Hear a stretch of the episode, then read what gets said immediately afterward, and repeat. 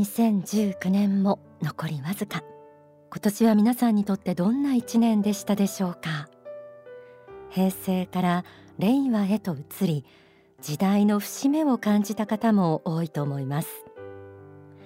自然災害が猛威を振るった一年でもありました。お聞きの方の中にも辛い経験をされた方もいらっしゃると思います。そんな中この番組が支えになったという声を寄せていただくと私たちもまた励まされます。仏法真理が持つ救いの力を改めて感じることができます。一方世界に目を向けるといわゆる香港革命が大きなニュースとして取り上げられました。さらには日韓関係北朝鮮問題イランとアメリカの対立 EU 離脱を見据えたイギリスの動きなどにも注目が集まります。目まぐるしく移りゆく流れ。時に私たちは自分自身を見失いそうになることがあります。でもこの先どんなに時代が変化し多様な価値観にあふれても決して変わることのないこの世界の法則人生の真実というものがあります。これからますます私たちの心の力が試されていく。そう言えそうです。今日の天使のモーニングコールはこの心をテーマに今年を締めくくり来年2020年を良い形で迎えるための仏法真理をお届けします。題して心の時代を生き抜くために。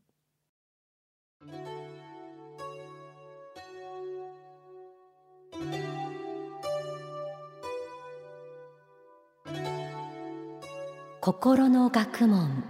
とでも言うべき宗教の教えは決して古くならないものです。いつの時代にも大切な教え大切な考え方というものがありいつの時代もそれに向けての魂の修行というものがあります。そしてその大切な心の教えを真に学ぶためにどうしても必要なことがあります。それが仏心というものを信じるということです。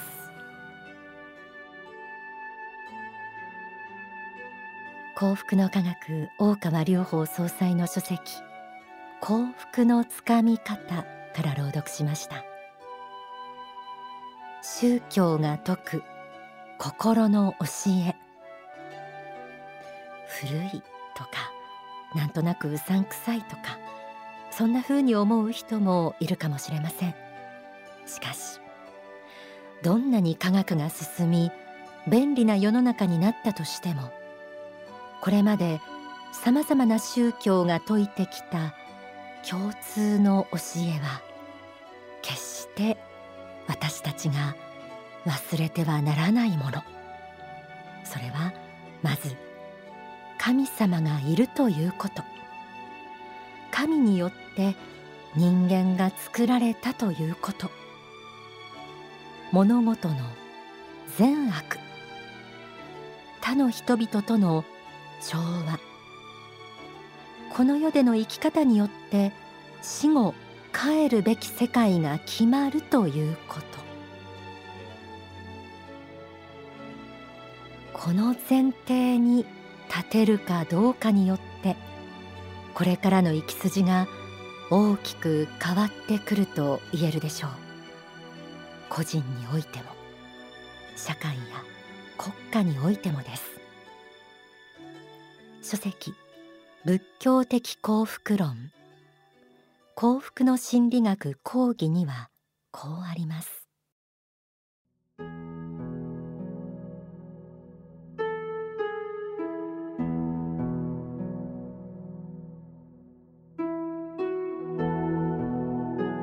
この世だけでの成功論と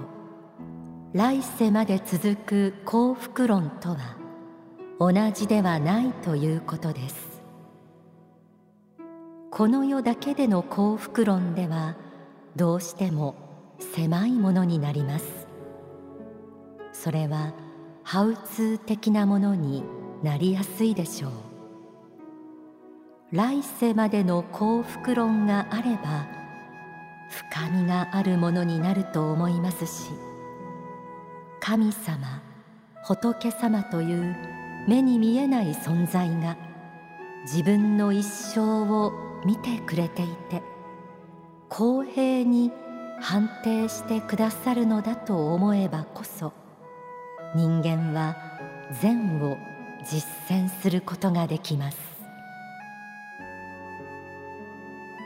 霊的人生観世界観を持ちその成功も失敗も合わせてこの世とあの世を貫いた幸福感というものを追求していくことで不動心心の平静が維持できるし魂にとっての幸福というものが維持できることを一つ知っておいてほしいということです。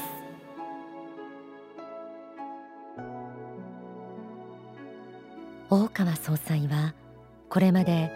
1000回にも上る霊言を行い歴史上の人物著名な人物の死後を調査し映像や書籍を通じて一般公開しています。それらを見ると生前に有名だったり功績を残したように見えたりしても死後は高級霊界に帰っている人地獄に赴いている人様々です。生きていた時にどのような志でどのような方法で成功を実現したか。後世の人々の魂をも輝かせるような成功だったかなどが如実に現れるのが死後の世界です。この世とあの世を貫く幸福成功というものを実現するためにどんな生き方をすればよいのかそれを説いてるのが仏法真理です。人生においていかに自らの心を磨き純化し鍛え愛に満ちたものにしていくか。心の力こそこれから私たちが明るい未来を切り開いていくための鍵となります。書籍幸福の法にはこうあります。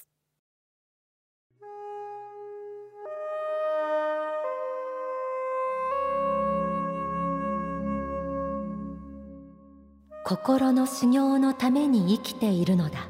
という主なるものを忘れてはいけません。そういう心の修行の弁益のためにこの世的なさまざまな文明の恩恵があるのです。この主と従を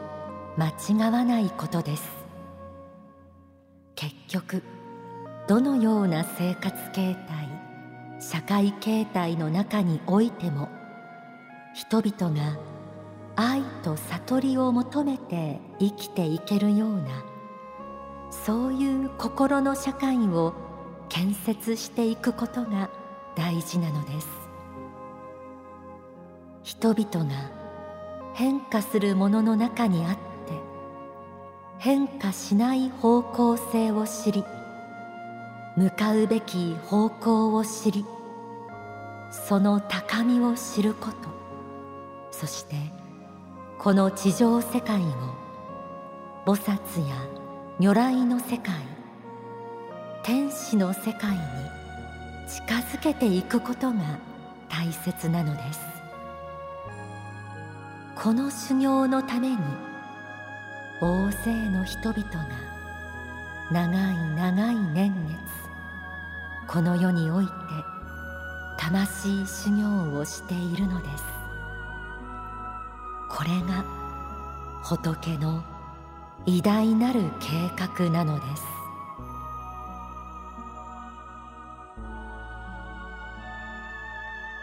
今日は心の時代を生き抜くためにと題してお送りしています。ここで大川隆法総裁の説法をお聞きください。心の法則にいつも思いがいっていると。人が幸福になるには法則がある。不幸になるにも法則がある。その心の法則とは何であるか。ということをですねある時は個別の例から、えー、具体的な例から機能的に、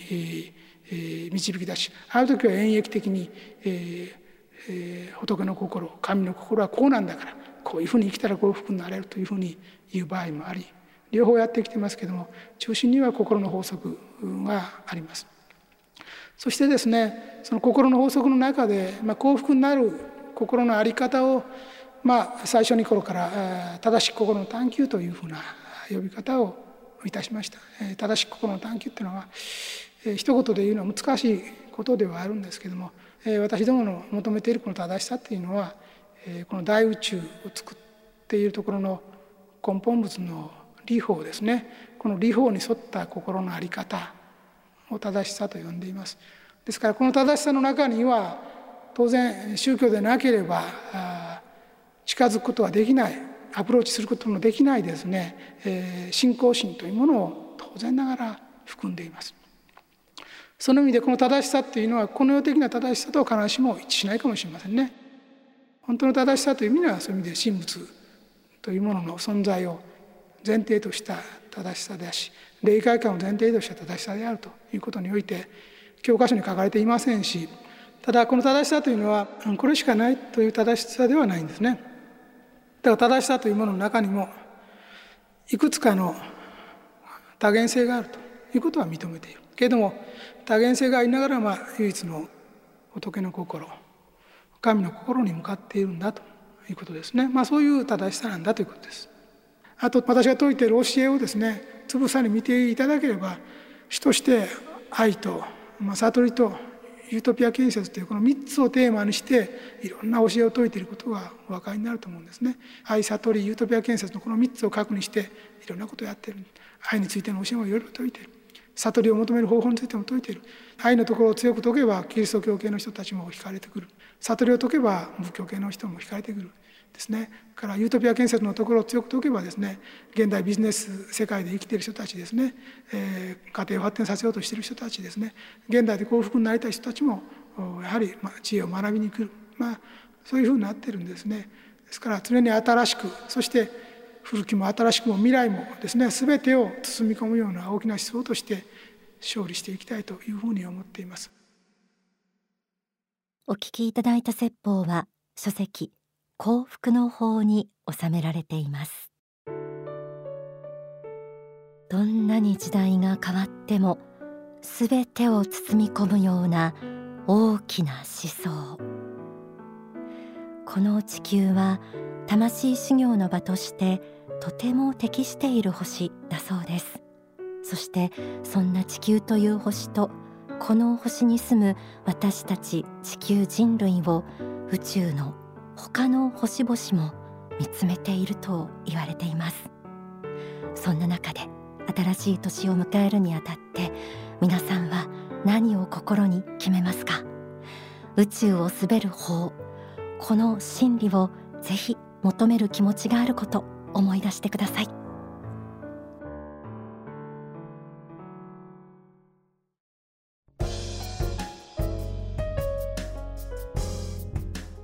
天使のモーニングコール。この時間はオンダソファー。幸福の科学の芸能活動を担うタレントの方々が様々レポートしてくれます。今週は前回に続いて幸福の科学の少女東京昇進館のレポート市原龍馬さんがしてくれます。市原さんお願いします。